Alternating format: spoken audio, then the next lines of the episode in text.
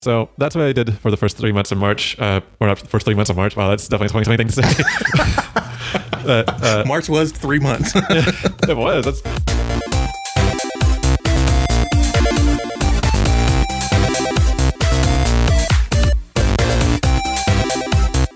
Welcome to the Productivity Lab, the podcast where we put the tips, tricks, and methods of getting stuff done to the test. I'm your host, Kyle. and I'm Mark. And today we are celebrating the end of the wild and crazy year that was 2020. So many things have happened this year that are very notable, as has been said over and over again. And we have been living through a chapter in a history textbook. So hopefully everybody's chapter went well, considering everything that happened. As as the uh, meme goes, it, we we had a decade's worth of events in a single year. Yep, seriously. So now it's time to like kind of look back on the year, uh, how we did, and uh, harkening back to our 2020 yearly or yeah 2020 yearly theme episode from about a year ago, and reflect on like what we've done and also where we- want to go with talking about our upcoming themes for 2021. But before that, let's just do the usual recap. How have you been, Mark? Anything you've been working on? yes, um, good. Yeah, um, just been leisurely taking it easy in between binging um, The Crown. I've been Oh yeah, I've been um, writing, so there are some articles that I'm writing uh, that I will be submitting um, to some pieces to see if they would publish. If not, then I'll publish my publish them myself. But I figure I'll give that a try to get some particular hits, and uh, I'm, I'm I'm influenced, I guess, for lack of a better word, by them paychecks Medium has been sending me. So apparently my articles have been doing well enough to get paid. So why not write some more? Um, but it's all been focused actually on writing. Um, so I've been doing a lot of uh, reading and research on and reading uh, science papers and arguments on writing, thinking, and, and cognitive function. So that's kind of where I've been a little bit with uh, some of my recent projects. So that's pretty much for me. That's that's all I've been doing is just reading research papers and writing about writing. What Oh. about you? Uh, well, writing a lot. It's been NaNoWriMo here. Of course, you guys uh, that are listening to this episode, we're recording this a month ahead of schedule as usual because we love our backlogs here. Mm-hmm. Uh, but NaNoWriMo is go- is almost complete. I have like 2,000 words left. I've been actually kind of uh, being like the hare and torso and the hare in this one lately because I I wrote a bunch of words like a week or two ago, and I was so far ahead of schedule that I just kind of started coasting after that. Just kind of like write like a thousand words a day, and that's it. And uh, NaNoWriMo gives you this little graph that shows you uh, the recommended level that you should be at versus the uh, actual level that you're at. And I've uh, for the past for pretty much most of November, my line for where I'm actually at has been above the one that I should be at, and now they're slowly colliding. And my plan is to because I'm like a I'm, a, I'm like a sentimental kind of ceremonious person in this case. I could finish the book today after we're done recording. I could have finished it yesterday, I, I but I don't want to because I want to write the last word on the last day, and I have I think roughly maybe three thousand words left. Uh, it's kind of a guesstimate. I've had the last two chapters in my head for the past two weeks. I just knew exactly how it was going to end, so I'm now just kind of coasting through my thoughts as I'm writing these down. And uh, yeah, I'll be getting to that after this. And my plan is, I'm gonna forget to do this, but my plan is to. I'm a believer that if you make it for others, you should put it out there, and uh, you shouldn't be a, you shouldn't be ashamed of your create of your creative works. Like you should put out there anyways, and th- that's the good thing about doing that is that you get a lot of feedback. So my plan is to find a way to put this book out there for free after I'm done after I'm done editing it, and uh, just after that eventually rewrite it because I do like this story and world I created and just kind of like have it as like this is what I used to do and like okay this is how it's changed here and here so that's my that's my plan for next year which we'll get to later when we talk about next year uh, what else has been happening uh, putting at Christmas lights which I guess after this episode comes out we might be taking them down but we put up Christmas lights which is nice and I just uh, uh, yeah I've just been doing a lot of reading myself not as much as I read in October. In October, I read five books, which is crazy. I've never read that many books ever in a month, and they were shorter books, like 250 pages or less. Yeah. But I read so much that month that like it just it felt great. So I called it. I was priming myself for NaNoWriMo by doing a lot of reading to get my mind in the right set for NaNoWriMo, so I could do a lot of writing. So that's what I've been up to, and yeah, uh, today's a nice rainy day, so it's a very mellow day. So I might have like a very more gentler voice, unlike my unlike the past episodes, uh, which uh, as you guys may notice for three episodes. Uh, which episodes those were. Those are the Grit book review, Time Blocking, and Magic Mind. My voice sounded different. Well, I thought I fixed the issue with my past recording software, and I decided to change to a different one. But that one captured my voice differently, and it in a very unnatural way. That even my partner was like, "I listened to your episode," and she was she was like, "That doesn't sound like you at all." so, yeah, so I'm now back on recording on Audacity on a local file that I'll immediately export to WAV after we're done recording. So that way there's always a backup and it doesn't corrupt in the upload to uh, OneDrive. And I'm also recording a backup on Zoom because if we never, in my, I don't know, six, or not six, four years of podcasting, I've never ever recorded with backups until now. And I understand how people record with backups. So yeah, uh, it should sound normal from here on out, either through a Zoom recording or a an Audacity recording, and we shouldn't have to worry about any weird lost episodes or any weird up pitches of my voice ever again. Unless we do yeah, it on so, purpose. So, though, as I was saying earlier, this is a time for reflection. It's for Mark and I. It's the end of November, which means that it's coming up in December, which is the year or the year the year of reflection. In 2020, it's the year of reflection. Uh, it's the month of reflection and looking forward to the next year. And I think that's kind of like the whole New Year's thing is a bit arbitrary, but it's like such a cultural norm that's just kind of good to stick with it anyways. You have a solid date to work with the the date of the year that you're on. So, uh, what I want to do today, Mark, is I want to look back upon our themes that we had for this year. Uh, for me, my theme was originally the year of civics, but changed when the pandemic hit to the year of writing, which I think I announced. And uh, I wanted to kind of look back on those and and uh, see like how we did with trying to fulfill our goals and what we could have done better, what we were happy that we did, and uh, also what we plan on doing next year. Do you want to begin, Mark? So my uh, two themes for last year um, last year, this year, 2020. 2020. Yeah, I have to say 2020. keep it that way. I had two themes. Uh, one uh, was called execution. That's right. Yeah. And so I noted that um, I am a noted researcher, mm-hmm. like, and an overthinker. So at the time, I know why I chose that theme at the time because I had a lot of things that were piling up and I was running Austin Podcasters at the time as well. So I had a lot of things that I was wanting to do with the Austin Podcasters community and everything, and I wasn't getting it done, et cetera, et cetera. So execution became one of my themes to just execute, get things out the door, and mm. stop letting them pile up, et cetera. The second theme was health.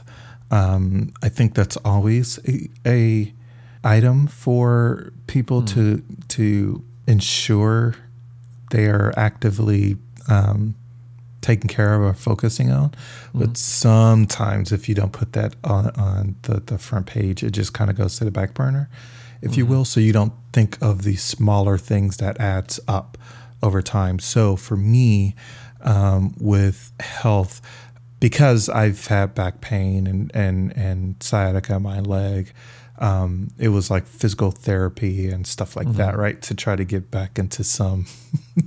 oh well, we both had like a year of physical therapy. I started developing an injury on my knee from overrunning, especially when COVID hit. Yeah, I was running a lot because I run to de-stress myself. Yeah, and my knee just like one day just was like really sore, and I didn't know why. And I went to my doctor, and then they're like, "Yeah, we could get you to a physical therapist," and that helped a lot.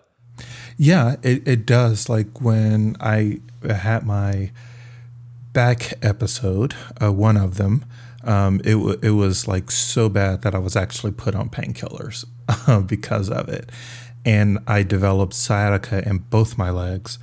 And so, with you know nearly two years of physical therapy, we got it into one leg, and to a level of intermittent pain, where before it was like just level.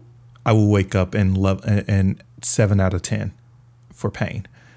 Um, so now it's at a good point where it's every now and then it makes itself uh, itself known.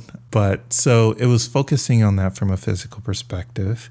You know, eating, sleeping uh, was a Mm. big factor um, in changing that. Oh yeah, we made a just this podcast alone. We made a huge changes in those. I think Absolutely, like the no alarm is probably the most influential thing that we've ever done. yes, and still continue to this day. Yeah. So um, yeah, those those were kind of a recap of my two themes for 2020 and kind of why I chose them and leaning into uh, what some of the the focus items were. So, uh, how did you like? Were there any daily practices you made for these for like execution? Did you have like a more thorough task list, or do you change your review system, or uh, For um, execution, um, it was just publish, even if it if it if it wasn't ready. I, it sounds so simple, but I get way into my head when it comes to writing things.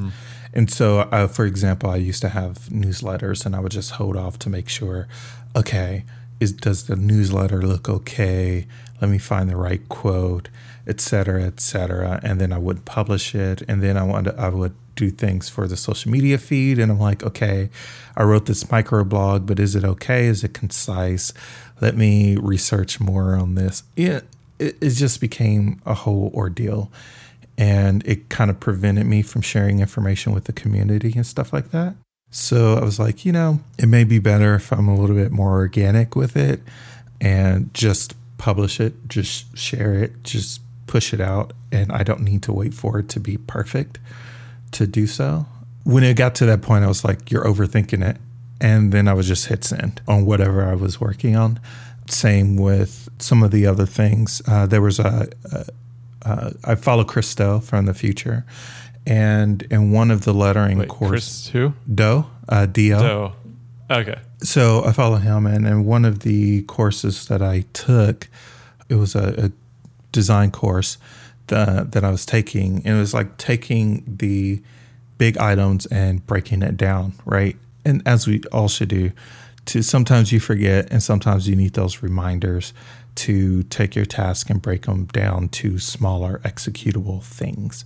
Now, this was in what 2019 when we were deciding this. Yeah. Uh, so, yeah, it, with the more and more, it was just kind of getting overwhelmed, and I would try not to think about what I was doing and just do it. But then, you know, that kind of it kind of changed. Uh, I kept the theme even though we hit COVID, and even though I stepped away from running Austin Podcasters. Um, I guess you can say that was part of the execution. um, ooh, nice play. I didn't even think about that. the that. execution. yeah. We Yeah. didn't kill it. You just left your role. Well, yeah. I didn't. I didn't. I killed my role. Um, Yeah. But I didn't think about it from that that perspective. It was just me on executing and making decisions. It's like the year of essentialism, which is also a good book about like picking and choosing your battles yes. when it comes to projects. Yeah. Yeah. So, it, I mean, yes, for some things, it was making sure that um, obviously that you put a deadline to things, otherwise it wouldn't come um, it, to fruition. So I added more deadlines to some of the stuff that I was working on, and to just crank it out and and push it, whether it was I felt it was ready or not. And yes, there were several things that I've pushed out where I'm like, uh, and I'll have to go back and update it and edit it. But at least it got out there. That, that's kind of how I dealt with it. There's no you- super detailed way or anything. Do you work well with personal deadlines? I do. My problem That- has always been is that I said yes to too many things. Ah, I see. So even though I would have deadlines, it would be like 5,000 things I would need to do. For some reason, and I think I wrote this somewhere in my journal actually. It feels like if I am not taking care of a burning building, Okay.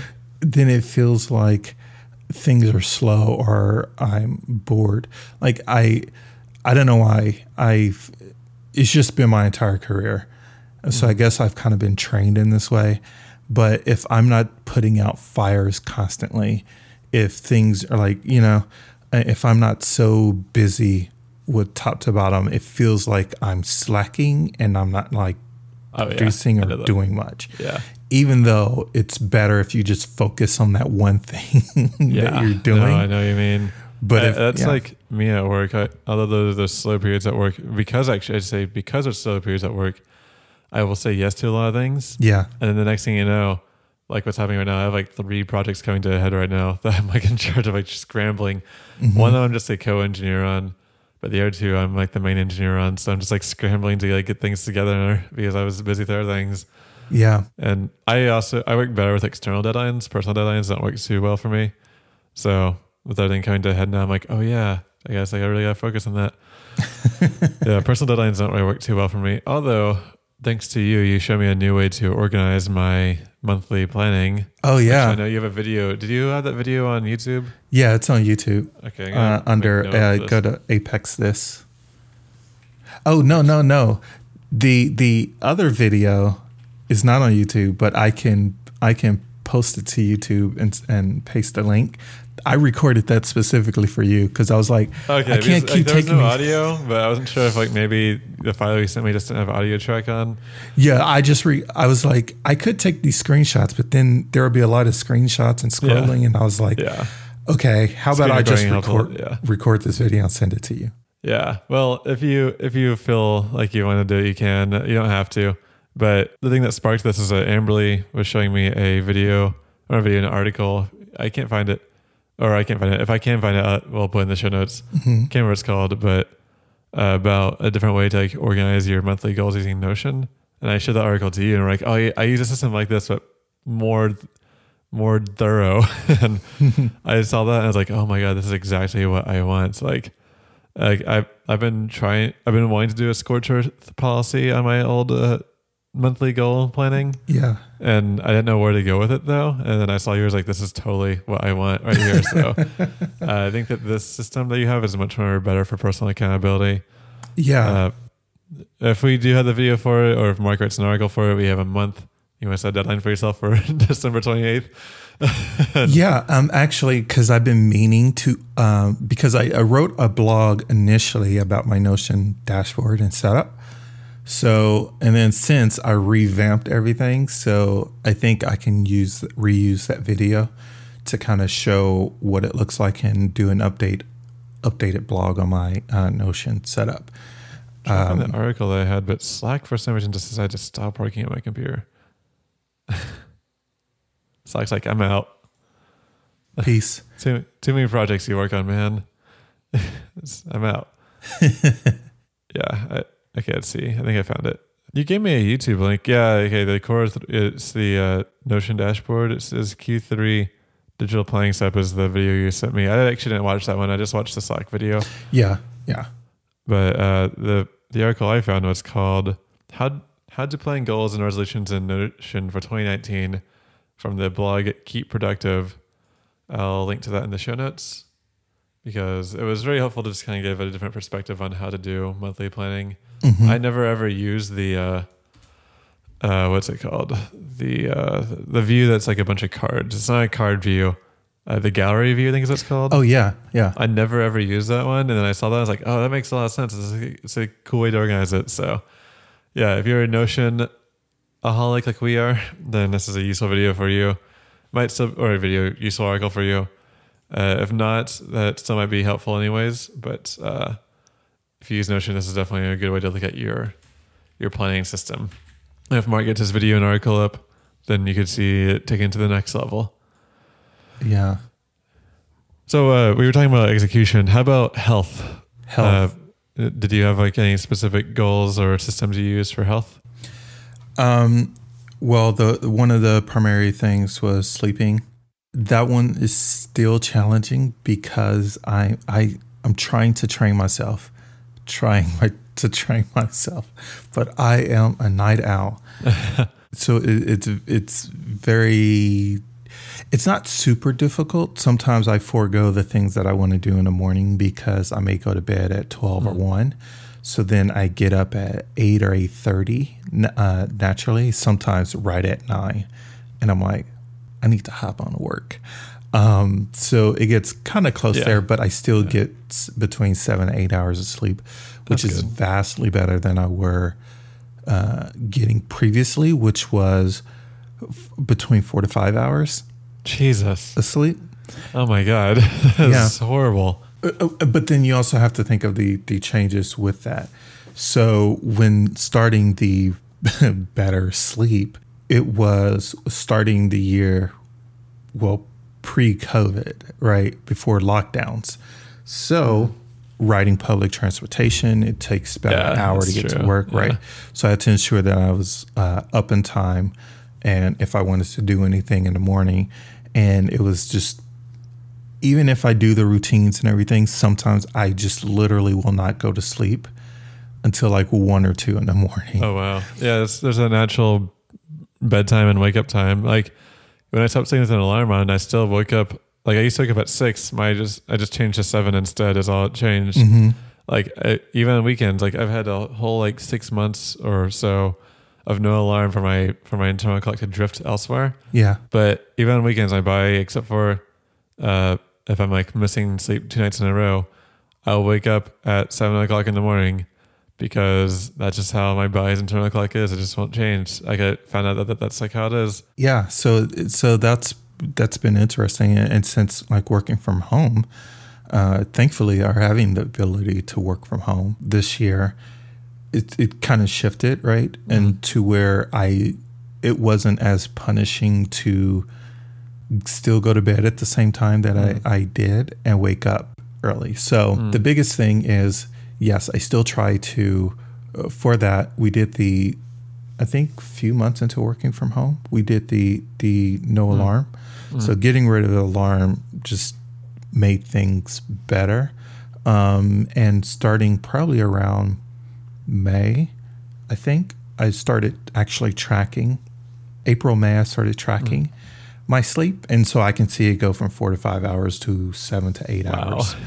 yeah, this is okay. This is one reason. This is like a soapbox thing for me, but yeah, uh, the uh, pandemic has shown a good health benefit of working from home, which I think is a good reason to keep people working from home, mm-hmm. uh, especially when it comes to sleep, because sleep is, I mean, you make so many decisions and your decisions, like how good they are, is really dependent on how much sleep you get.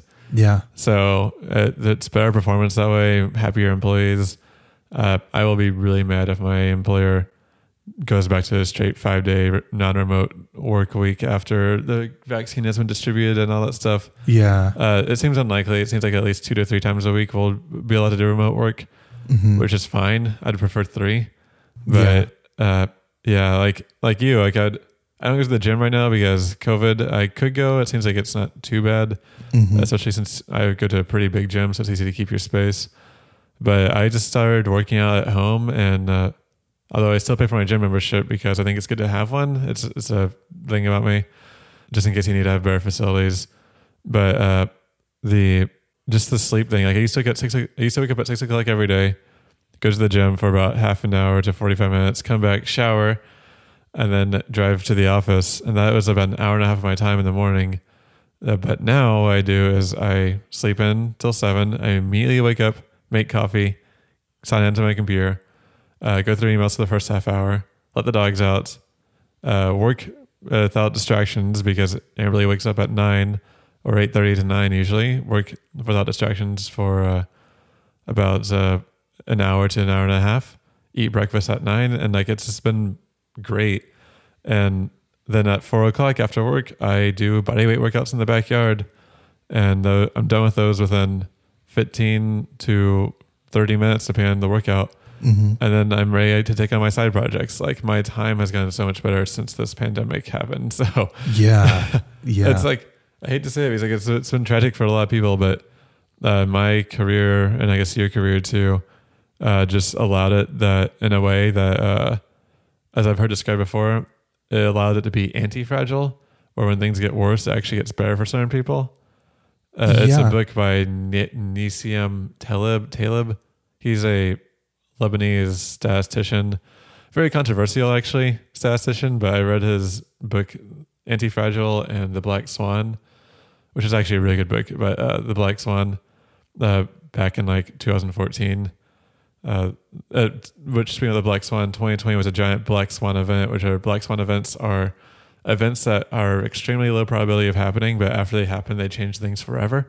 Yes. So, an example would be like 9 11 is another Black Swan event, the pandemic, obviously, uh, m- major wars as well.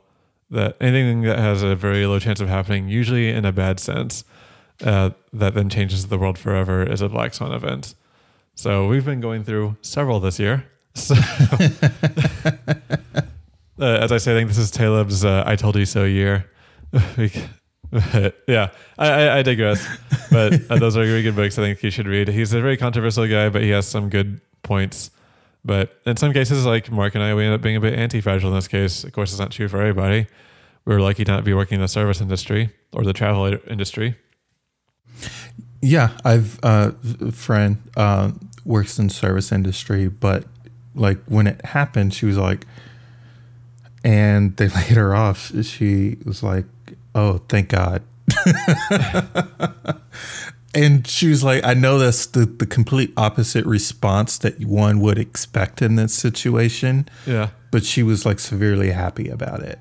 Um, and she's been just spending the time uh, trying to try learn and and do her own thing.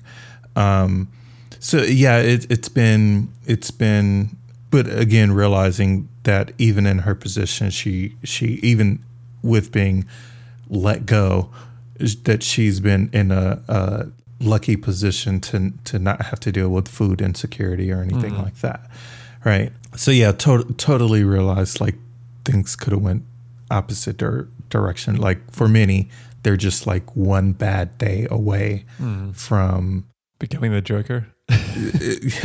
or yeah, To from the killing just joke. between b- before hell breaking loose. Yeah, um, yeah. So, yeah, um, but there was certainly. I mean, this is certainly one of those events that cause a lot of change, Yeah. and and and with that, sleep has been one of those things that has been has improved for me. Mm-hmm. Um, less. I mean, yes, there's some. There was anxiety ridden events happening, um, but less anxiety for me. Stress, just much more comfortable to be able to deal with that and manage time um, and everything else. So, though, you know, I am an introvert, like a super. So I like like the was that gopher that comes out every uh, Groundhog's Day? Groundhog Day. Yeah, Groundhog, yeah. uh, groundhog. Why did I say gopher?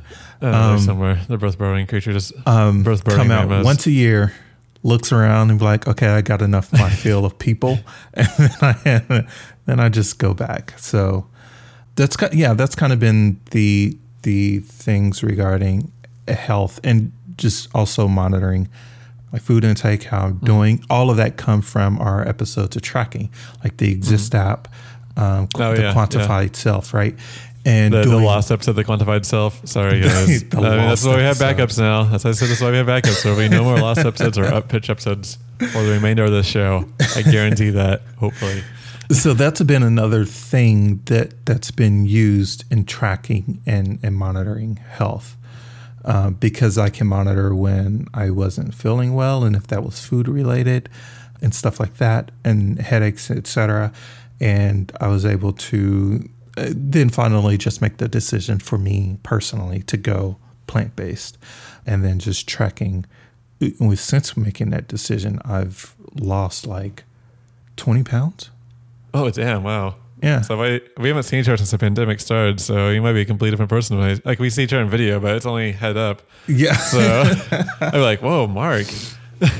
yeah i didn't i didn't i didn't i did not realize how much weight i had gained um but yeah well since since that I've I've lost that. Still lots of way to go, but you know that has been really tracking things from that that manner use and exist to track and stuff for my health has been helping me to look at my habits and everything else, and then to tweak and make those changes. So, yeah, Yeah. Uh, so maybe the whole introvert extrovert thing, this is definitely a tangent, but one thing I definitely noticed this year is that it's uh, made me focus a lot more on my close friend and family relationships. mm-hmm. But I unfortunately had to toss away a few, I guess, uh, acquaintance relationships with this pandemic because you can only maintain so many things whenever you aren't like going to meetup groups.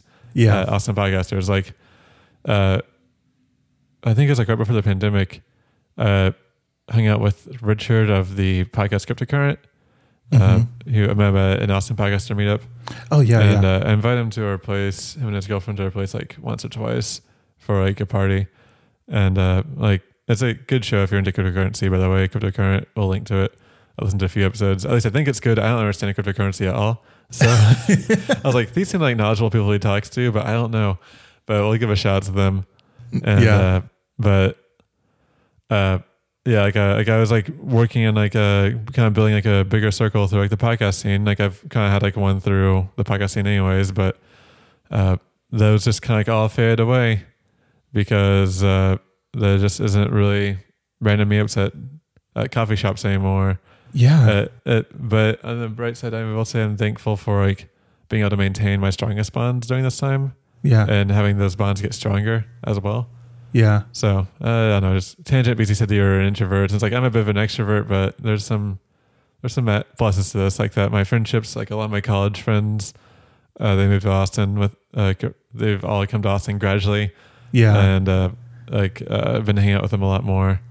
That That's stuff. good. So yeah, Yeah, that's uh, well. Yeah, that's another thing, right? Um, um, that that is part of your health and happiness um, is your relationships that you have, and I can't say even as running the podcast community, because you don't meet in person, there is a big drop off, and in communication and everything because you don't you don't have that in person thing and and so there is a big drop off. Well, but then I'm also not doing like constant virtual events. So, uh, yeah, and, and stepping away in that function or, or fashion, like, yes, I have chatted with a few people since, um, but not as much as I was before because I'm no longer seen as a face of it and so no one's always reaching. Though it was always interesting. People thought I don't know why. Um, I always thought it was hilarious. People had like thought I was like, well, I guess especially being in Austin, that it was, I was like one of those like big willers rolling around in, in, in cash and doing podcast uh, Oh, sponsorships and, and yeah. running businesses and stuff Yeah. like that. And I'm like, no. I think that's what I thought when I first met you. But I think when I first met you, it was actually at your company's office because Mm-hmm. you were they allowed you to host it there downtown, which I thought was really cool. yeah. Because I remember you ordering pizza, and I was like, "This is cool. This guy orders pizza for meetups. Hell yeah!" Yeah. And I stopped doing that after one bad meetup. Um, oh no, It, That sucks. Well, it what happened. I what I learned um, is I was hosted it at my company again, but they didn't tell me that they were also hosting another event because it wasn't on their event calendar. oh yeah, So I think everyone came to the meetup for the podcast yeah. and went to that event, and only one guy came upstairs to the room we got moved to, and I had ordered pizza and stuff Oh my like god, that, that's like a sitcom situation. and he was like, "I already ate," so I had all this pizza and drinks. I don't even drink soda. oh And no, I was like, what am I going to do with this? And it was just a whole scheduling Wow. mess. Um, I had it right. My my company had kind of flubbed on that and not putting the events on the calendar because I would have never scheduled the event if I knew they were so having funny. one. It was a mess, and so only one person actually made it up, and I think the rest were like, "Ooh, wow, look at this!" and they were merging like with all these big funders and everything downstairs. so There's investors here. Or this podcast me up. Okay, let me pitch my studio idea. No, I've I've had people pitch me studios uh, ideas and podcast sponsorships and uh, production things, and I'm like, I'm I'm just a regular Joe. like I I can try to connect you. I know some people, but yeah. So it was interesting. It was an interesting experience, and I'm like, do people normally think that like when they attend and they're like, oh, am I like connected to some big business or am I like running my own like Yeah. studio business or something like that? Anyway, that's another tangent. Yeah. Um, but yeah. Well, so uh, any other questions about my two themes? Uh, I think I think we're good. Uh, of course, we'll probably do some follow up later on. Yeah. uh, as we're reflecting on how the next year is going to go. But it's on to me now with my my kind of three themes. It was actually two themes. One of them it changed pretty quickly when the pandemic happened. So on my 2020 yearly themes episode, that immediately got tossed out the window as soon as March 13th hit, happened. Friday the 13th of all days for Friday Austin to get locked down. Yeah. Yeah, uh, but my first theme of the year was the year of civics because I I do love the city. It's my favorite city I've ever called home. Even my hometown doesn't feel like home. Uh, and I spent 18 years of my life there, and so uh, I I've been kind of gradually kind of working on more projects around the city. I used to work at work. I was involved in this graffiti prevention team that we had at the city of Austin. But then uh, the new city management decided to deprioritize that and eventually just faded away. Although one of the assistant city managers was like, Yeah, I like this idea. And he never did anything after that. We had one meeting with them and that was it. So I wanted to fill in that void after that kind of faded away because I, I think Austin has a great art scene and I want to promote it while also uh, trying to like uh, uh, uh, get like maybe like maybe some like good artists in the graffiti scenes like work with the city to like work on the graffiti prevention. But unfortunately that never came to fruition. Uh, so i wanted to expand myself more. So i started like reading more books on the history of austin and learning more about the city i i listen to kut our local npr station every weekend that they do their weekend updates uh, i i now grab a issue of the austin chronicle every time i go out now so that i could read that throughout the week to see like what's happening and like what uh, all that stuff is. Because Austin Chronicle is good for events. They're a bit editorialized in their politics, which I kind of uh, avoid if I can, but it's also still fun to read. But uh, yeah, so I was trying to do more of that. And in my year of civics, one of the things that happened is that me and my old uh, co-host Charlie, we revived our old show Everyday Superhumans, which was off the air for like a year and a half to two years. And we decided to bring that back. And we record like two or three episodes because we we record in person. We prefer to do it in person and not remotely. Yeah. we did about two or three episodes in person and the pandemic hit and then we uh then we did it online after that which was fine and then we eventually pod faded which is unfortunate to say uh hopefully we could come back stronger but i think that the spark wasn't there without me in person because part of the fun of everyday superhumans was going to these offices that these nonprofits are based out of, taking Mhm. photos, seeing what they actually do, ask for demonstrations, get some video footage to supplement on the website. Like it was more of a publication than an actual podcast. That's Yeah. how we start to see it. And whenever we lost that, we kind of lost the the spark of it. We had some good episodes despite that. I'm not going to call any favorites on the air because everybody's a great everybody's a great human being. But we had some really good episodes, and uh, we we had the learning curves of adapting to uh, COVID. Like we would ask more questions regarding COVID. One good episode that we talked about uh, COVID and its impacts. This is like maybe in May, so it was early on still. Mhm. Was we spoke to HAM, H A A M, the Health Alliance for Austin Musicians, and we talked to them about about how they're helping musicians who are very vulnerable people, both economically speaking and also health speaking during this time, how they keep them healthy. That was a really good episode. But yeah, we we we, we pivoted towards more COVID stuff, and it just oh, just saying about this, the magic kind of faded away, and uh, we pod fade after like ten episodes after our revival. Hopefully, we'll bring it back in. We tend to like uh, bring it back for like 10 to 15 episodes anytime. And then like we usually kind of, it's actually kind of traditional for us. We tend to like pod fade for a bit and then we bring it back up again. That's like, that's how new seasons happen. Yeah. We, like we get too busy with other things in our lives and we can't like usually between October to December we never record new episodes because we're so busy with everything else in our life. So Mhm. that's our that's usually the end of our seasons. Our season just ended a bit earlier this year, but uh, in my head it's still an active project, but just not as high of a priority. Yeah. So that's what I did for the first three months of March, uh, or not first three months of March. Wow, that's definitely a 2020 thing to say. uh, uh, March was three months. it was. That's that's when the lockdown uh, happened and everything. And I remember the day that the lockdown happened here in Austin. Um, Amberly and I went to HEB uh, to buy some lockdown food, like everybody else was, and we stood in line for like two hours. It felt like, of course, it probably wasn't, but we just Oh. stood there in line. I was on the couch dying. That's right. You were sick with what we thought could have been COVID, but seems less likely now. I don't know. They wouldn't was test a me. it had like your was it a non-productive? It was a productive cough. Is what you had. Yes, because I was coughing up phlegm. It wasn't a dry Yeah, cough. which is not a common sign of COVID, at least.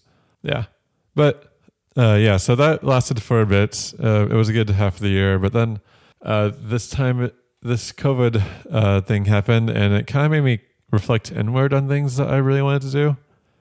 And there were two things that I really uh, am curious in, and still am curious in, uh, that I was like, this is the perfect time to explore those.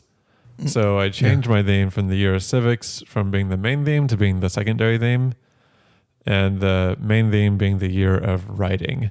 And I use the word writing intentionally because writing either means uh, writing means up to three things really. It means writing fiction, it means writing nonfiction, and it means writing code. So for the first part of the pandemic, I really worked hard on learning Python. I wanted to learn Python. I learned it years ago, but it never really stuck. And I think I found out why it never really stuck again because it didn't stick again this time. I did months of Python practice. I did a really good course called uh, Automate the Boring Stuff. Oh yeah. Yeah, that was really good. I would recommend it for anybody uh, looking for starting Python. I'm transcribing as I type everything I bring up, so or as I talk. So I started that up, and then I had a friend who went to a data science boot camp. So I decided to do a virtual data science boot camp, which I got halfway through. Uh, I think it's called like data science and machine learning for Python. That's some Udemy course. Uh, he went to actually like a real one that like uh, based out of Galvanize downtown, which is a co-working space, and uh, uh, he actually like he did it for a career change. I just out of curiosity. Uh, he did that, so I decided to do that for a bit, and that was fun. And then after a while, though, it faded because I just couldn't think of anything to like really use that programming knowledge on on a daily basis. So it faded away, and that's when it's time to move on to my next form of writing, writing fiction, which really began, I think, the month before I did NaNoWriMo or Camp NaNoWriMo in the summer, and then Camp NaNoWriMo is what really set it off. As Camp NaNoWriMo allowed me to go and so so first of all, I've been wanting to do NaNoWriMo National Novel Writing Month for years, but I've always been like, I don't have time for that. Like I'm too busy with other side projects or November's it happens in November typically, or it always happens in November. But I was like, uh, November's a month of traveling. I, I don't know if I could do it then.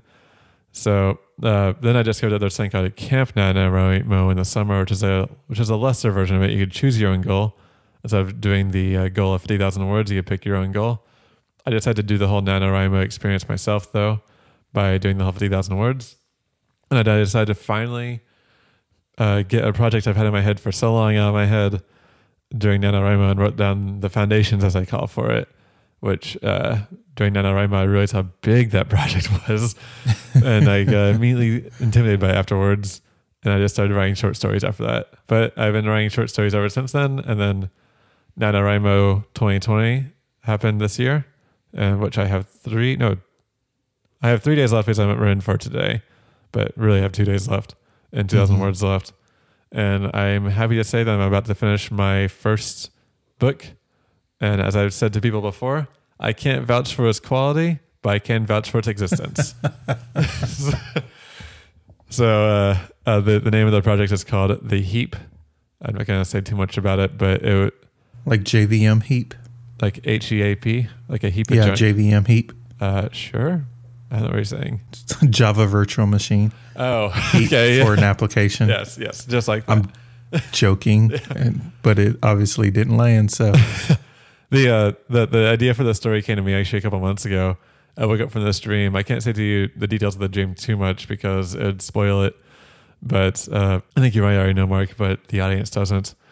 Uh, it's a cyberpunk story about a group of people that discover a heap of junk that have that has some otherworldly properties on it, and that's all I'll say. But uh, I'm about to finish that up.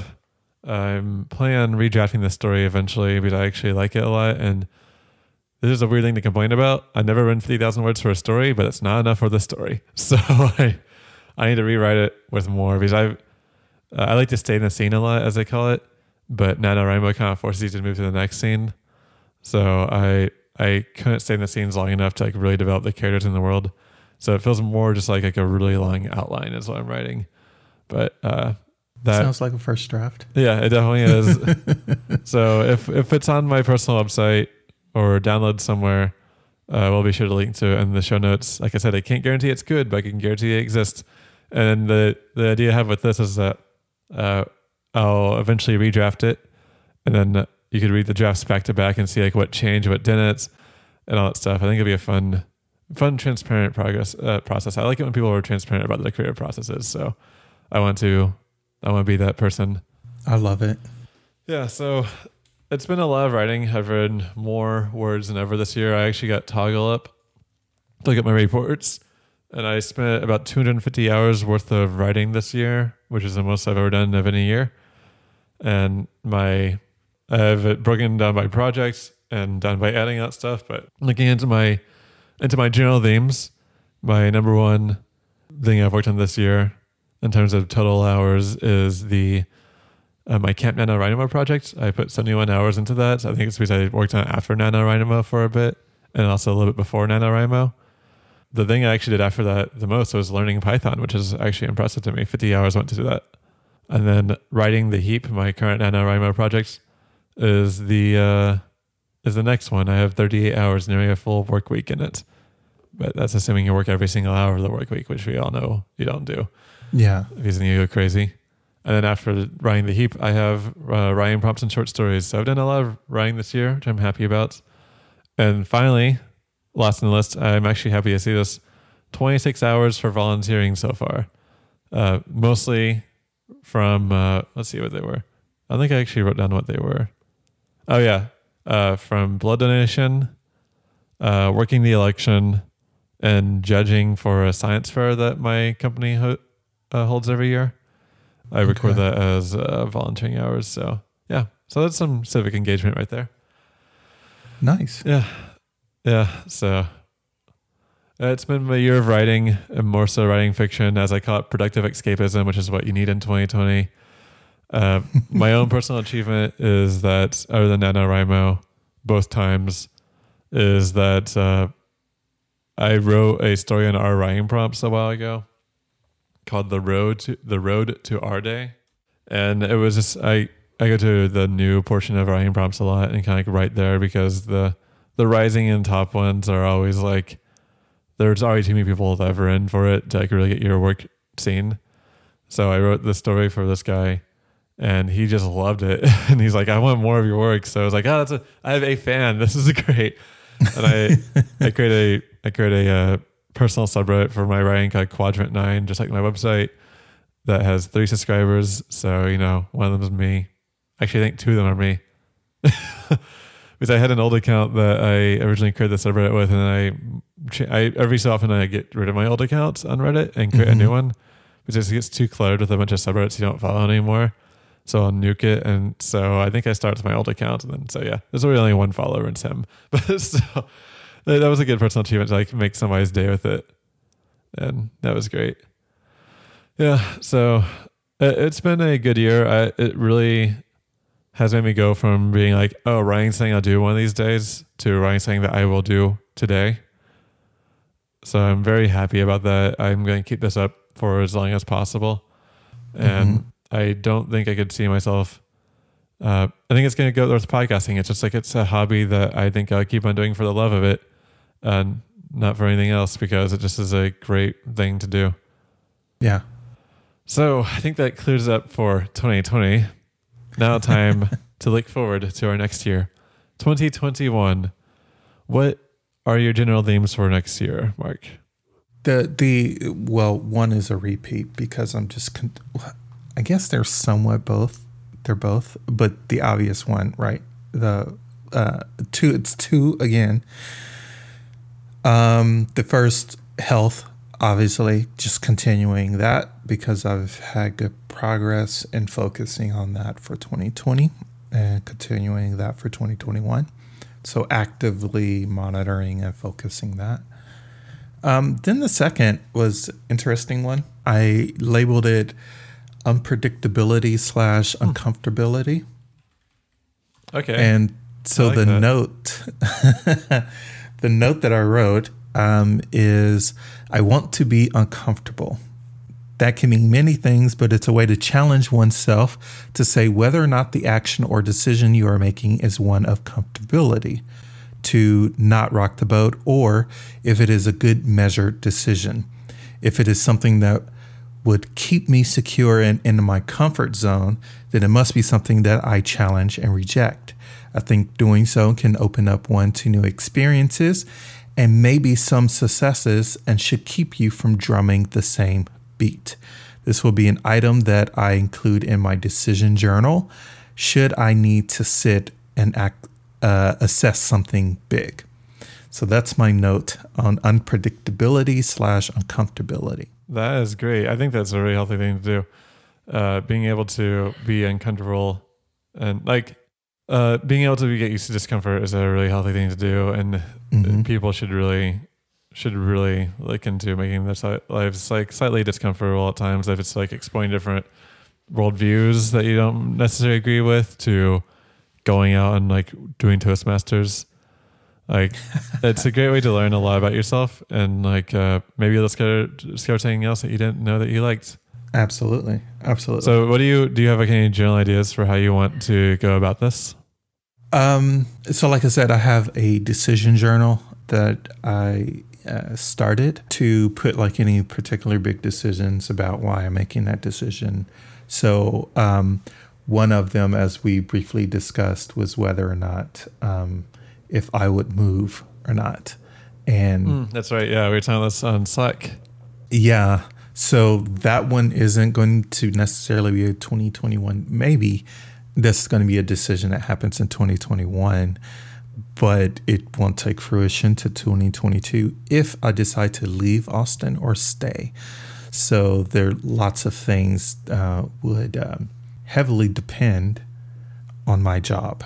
So, but so that was one of the things, right? And, what I was originally um, thinking about is whether is my decision one uh, comfortability or not for whatever I decide. So I have a decision journal that I include that as a particular item to assess if this is a decision being made out of comfort, uh, something that will keep me comfortable, keep keep me not experiencing too much stress or uncertainty with the action, or if it's something that should be well and needed.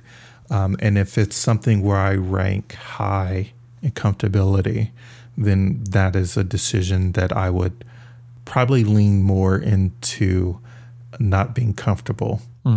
And not just of moving from that particular aspect, it could also be from uh, publishing and writing as well. So that's why I kind of say it's somewhat related to execution because it's being uncomfortable uh, pushing or writing particular topics and sharing those. So it's just going to be a particular point in a decision matrix in that I use or when I'm trying to decide decide things. It takes me a long time. If you ask my friends, it takes me a long time to make decisions about stuff. Yeah. I know. Um, the more I likely like- you are, the hardest to decide on things. I know you mean. It takes me forever to buy a new phone. yeah, yeah, oh, yeah. It just it just takes forever. So, I mean, adding this to my decision tree or matrix can either help me speed it up to say, oh, this is pretty high, then that means I'm doing it, right? Just do it.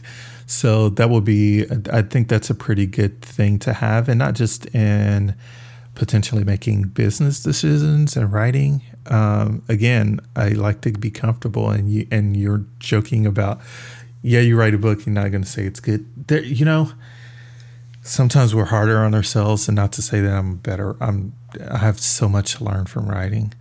I just have this utter fascination with it. But for example, like writing is that uncomfortability, making sure that I'm comfortable in that regard. There's people publishing stuff, and we've talked about this before.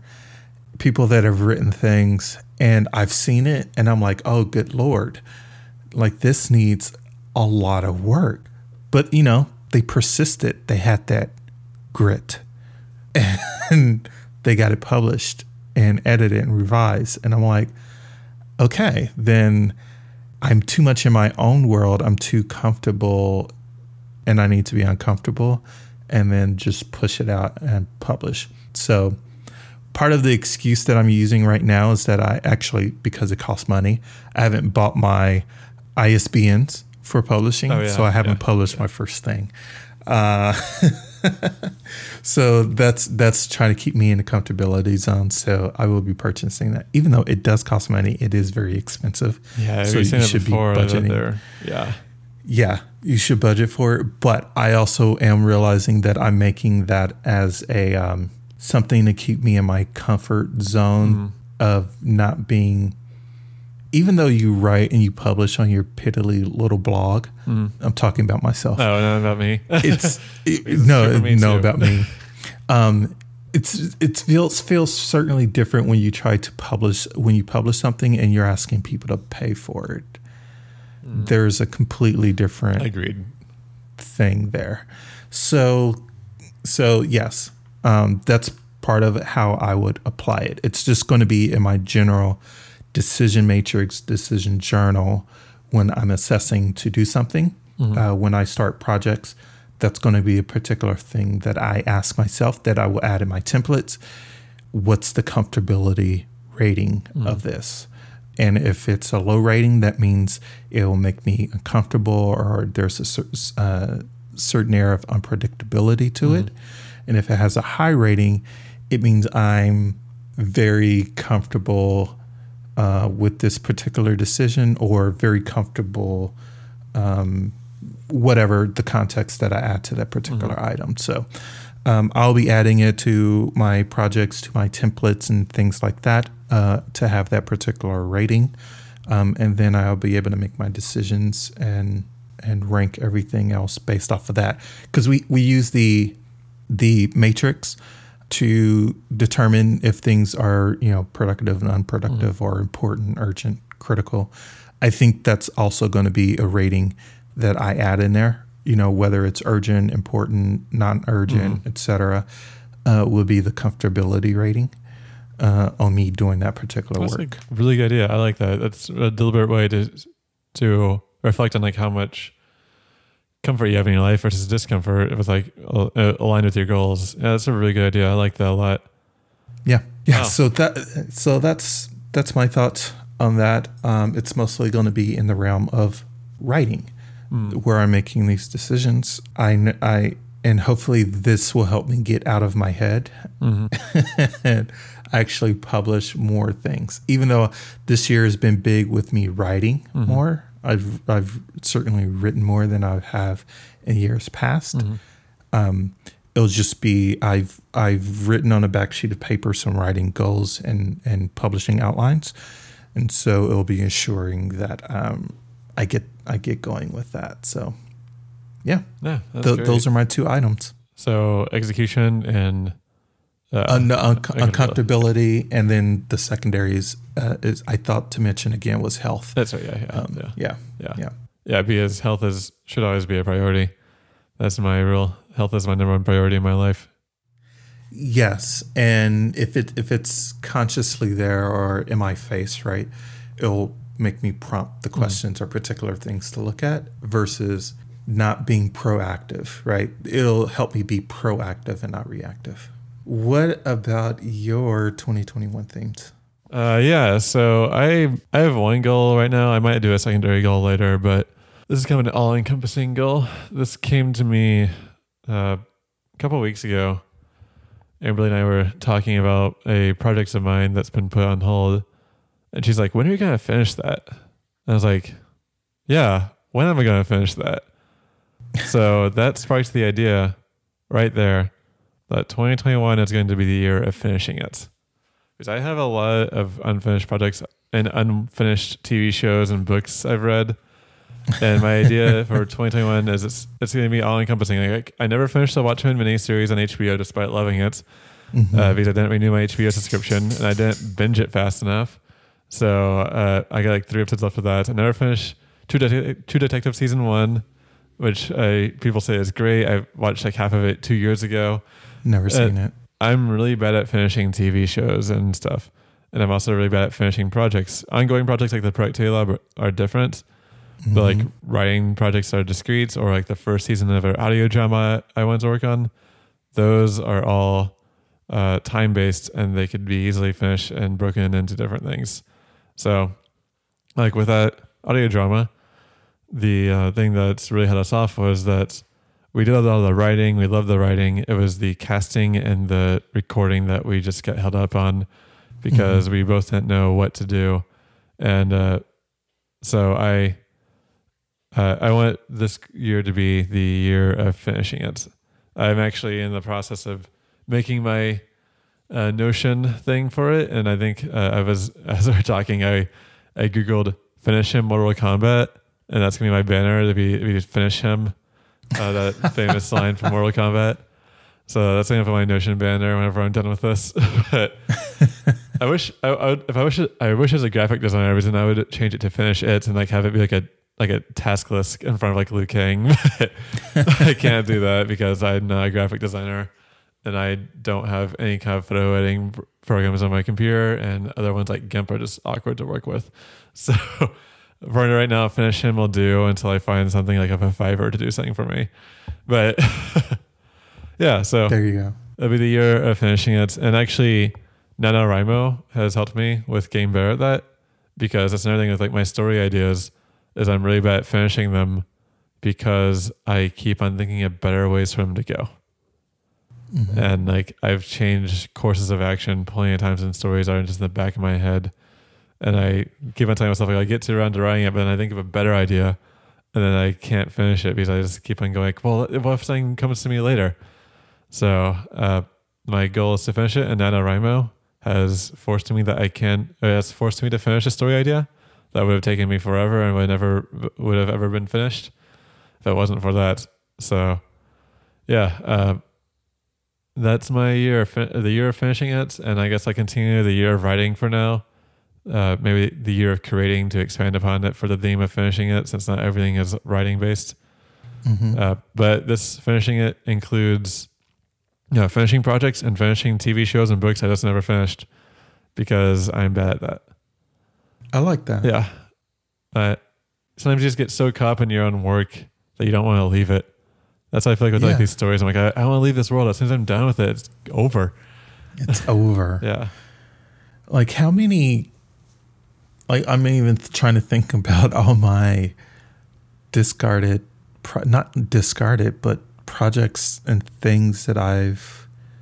Like I was, I was tweeting to a um, writer I follow yesterday because he asked about like our projects. Like he listed a few, a few things that he is going to be working on over the next few weeks and I hadn't listed my things, and one of them was I never started it. I started the document. Okay, I started the document and I wrote the headline Yeah.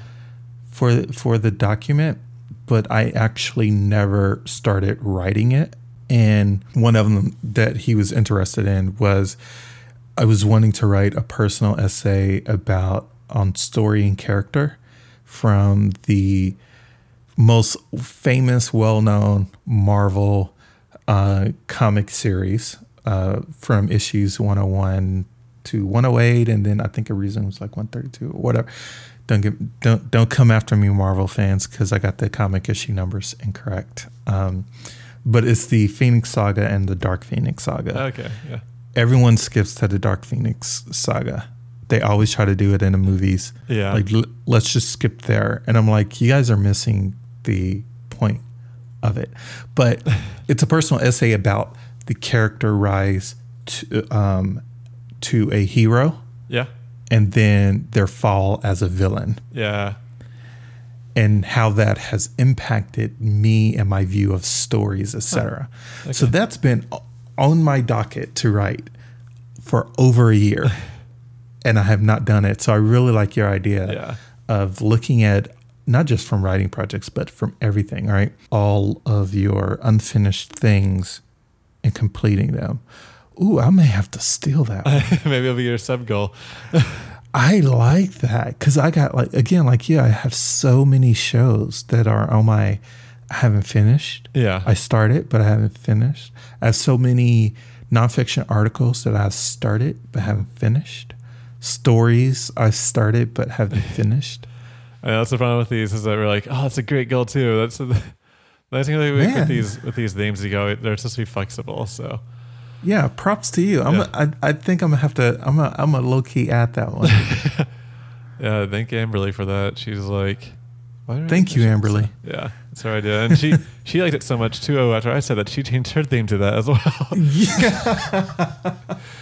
I'm like, no, it's really good. yeah, I know. That is really good. Okay. Yeah. No, I think I'm adding that. Holy shoot. We'll see Yeah, how, a how I stop myself from cursing. but no, I like that. Okay. Kyle, you get plus one internet points today. As we we're talking, I just found I think the perfect image for this. So I think I got my notion is complete. don't know Wow. It's Liu Kang, I think, or is it Johnny Cage? It's, I never played the original Mortal Kombat, so I don't really know the sprites that well. What? I, I played Mortal Kombat 10, the reboot. That was like my first Mortal Kombat game, which is like a, what? I, my parents were like, no violent video games. So I only played Mortal Kombat at my friends' places. So, yeah, I, you know, ripping out spines isn't really child friendly. so, I know you played at your friend's house or at your yeah, cousin's house. I guess I didn't play enough. Although I think Mortal Kombat's my favorite. lax. I think Mortal Kombat's like my favorite fighting game. That's not Smash, just because it's just it's just fun. It's just like fun cartoony violence. yeah. yeah. yeah. But yeah, I have the. Uh, I'll send you the one that I picked if you want to use that banner, and maybe I'll put it in the show notes. Uh, open up here, Control C, send it to you on Slack, underneath our topics channel.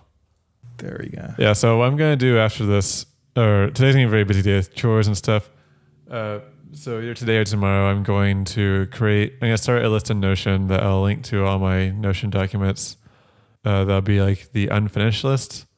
I'm gonna write down everything that's like, and probably divide into two different categories, like entertainment and, uh, or I guess consu- consumable and creative, probably something like that and uh, divide into that. So like writing down Watchmen, that since I never finished that, and also writing down my projects. So I'm going to create a list of things that I haven't finished yet, and maybe next episode I'll have a update on that, but we'll see. the The idea to write down the the unfinished list is something that came to me like right before we started recording, so that's why I haven't done it yet. Yeah. Okay. I like that. Yeah. Hmm. Awesome. And I may hand draw these letters just so I can have like if you do that, I'll take some. finish it. yeah, if you do finish it, because I'd rather have it be finish it than finish him. So Yeah. if you could do that, Okay. that'd be great. Yeah, it's it's going to be pretty simple. That'll be your first thing to finish. sharing it is going to make me uncomfortable. so that means I must do it. Well, I think we uh we have a good reflection and uh year ahead coming up. Hopefully 2021 doesn't go as, isn't as crazy as 2020 and we could all be happy that we survived 2020 and we're moving on to a better future because I'm always an optimist despite what the news makes me think at times. I'm always an optimist. I mean, you have to be because otherwise you just sink into a level of despair that Yep. you will never recover from. So I haven't talked about it, but for I've picked up more more uh, learning of Stoic teachings. Oh yeah, I read a lot of Stoic stuff when I first graduated college and moved out to a place I didn't know anybody. and I felt like I had no control over my life. I read nothing Yeah. but Stoic literature for like a year or two. You know, I didn't realize I was kind of following that until I actually start, started reading it because I would have these discussions with people and I would tell them, oh, well, there's nothing you can control about it. Don't pay attention mm. with that. Like, just do what you can, etc. And, and there was other things. And then I start reading, uh, you know, the, the Marcus Aurelius mm. and, and everyone. And I'm like, oh, I guess I've somehow picked this up and I've been kind of following this, but this is very interesting. Let me continue down this. So, route. for those who don't know, Stoicism is the uh, worldview, lifestyle, not sure what to call it. Uh, it's the philosophy of that you could only control the things that you have direct control of in that moment, and everything else is secondary. So that's something that I tell myself a lot. Like uh, if I'm like really anxious about the news, I'm like, well, what can I control? And that's what I'll focus on. Uh, yeah, it and, got really popular yeah. in the ancient Greek and Roman time. Uh, Marcus Aurelius is with the with the book Meditations is the most famous Stoic literature out there. It's pretty short. Uh, he was a emperor of Rome who was in charge of Rome whenever it was like falling apart. and, yeah, uh, he uh, he uh, he had he had then like started like writing down meditations every so often about like what he knew he can control over and what he can't, and mm-hmm. Like how he and it's become like a very influential piece of literature since then. It's really good. It kind of makes you reevaluate your anxieties a lot, which is good. So I, I follow stoicism a lot. So if I'm like ever mad or anxious about something, I'm like, well, what can I control? Exactly. Like uh, election night, for example, I uh, we did turn on the election coverage at first, but after a while, I was like, this isn't gonna help me sleep. So I went to bed and read and luckily, I worked the election that day because I was exhausted and I just fell asleep pretty easily. But I was like, I can't control that, but I can at least finish this book. What we can control, though, right now is where you can go to follow us on social media, such as uh, you can follow us, the podcast, at Productive Lab on Twitter and Instagram. Follow us for the occasional tweets and the occasional update on Instagram, which we got to get better at. Uh, it's the year of finishing it, at the year of working on social media. So we'll see how I do in that. Uh, you can also check out all of our previous episodes that have been finished and recorded and uploaded for your pleasure at theproductivitylab.show or tpl.show for short, or that shore, tpl.show for short. You can also follow me on Twitter and Instagram at KyleSQ9. Uh, I tweet occasionally and I rarely upload to Instagram, but when I do, it's mostly peppy pictures.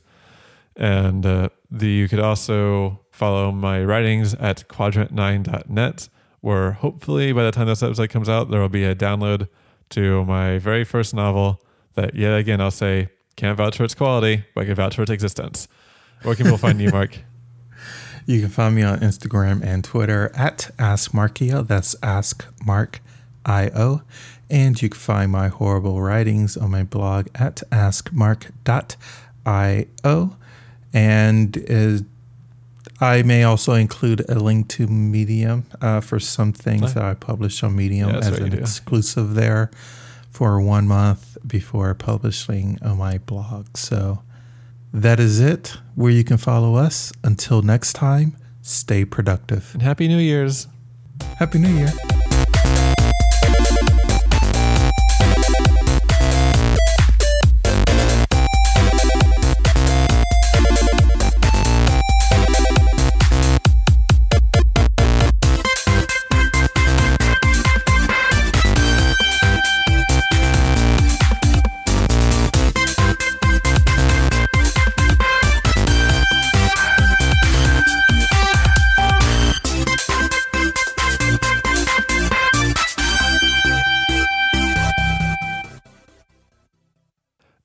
Also what we plan on doing next year. Do you want to begin, Mark?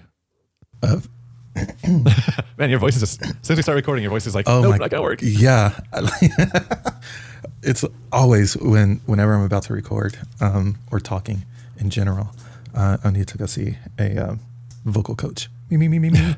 um, so.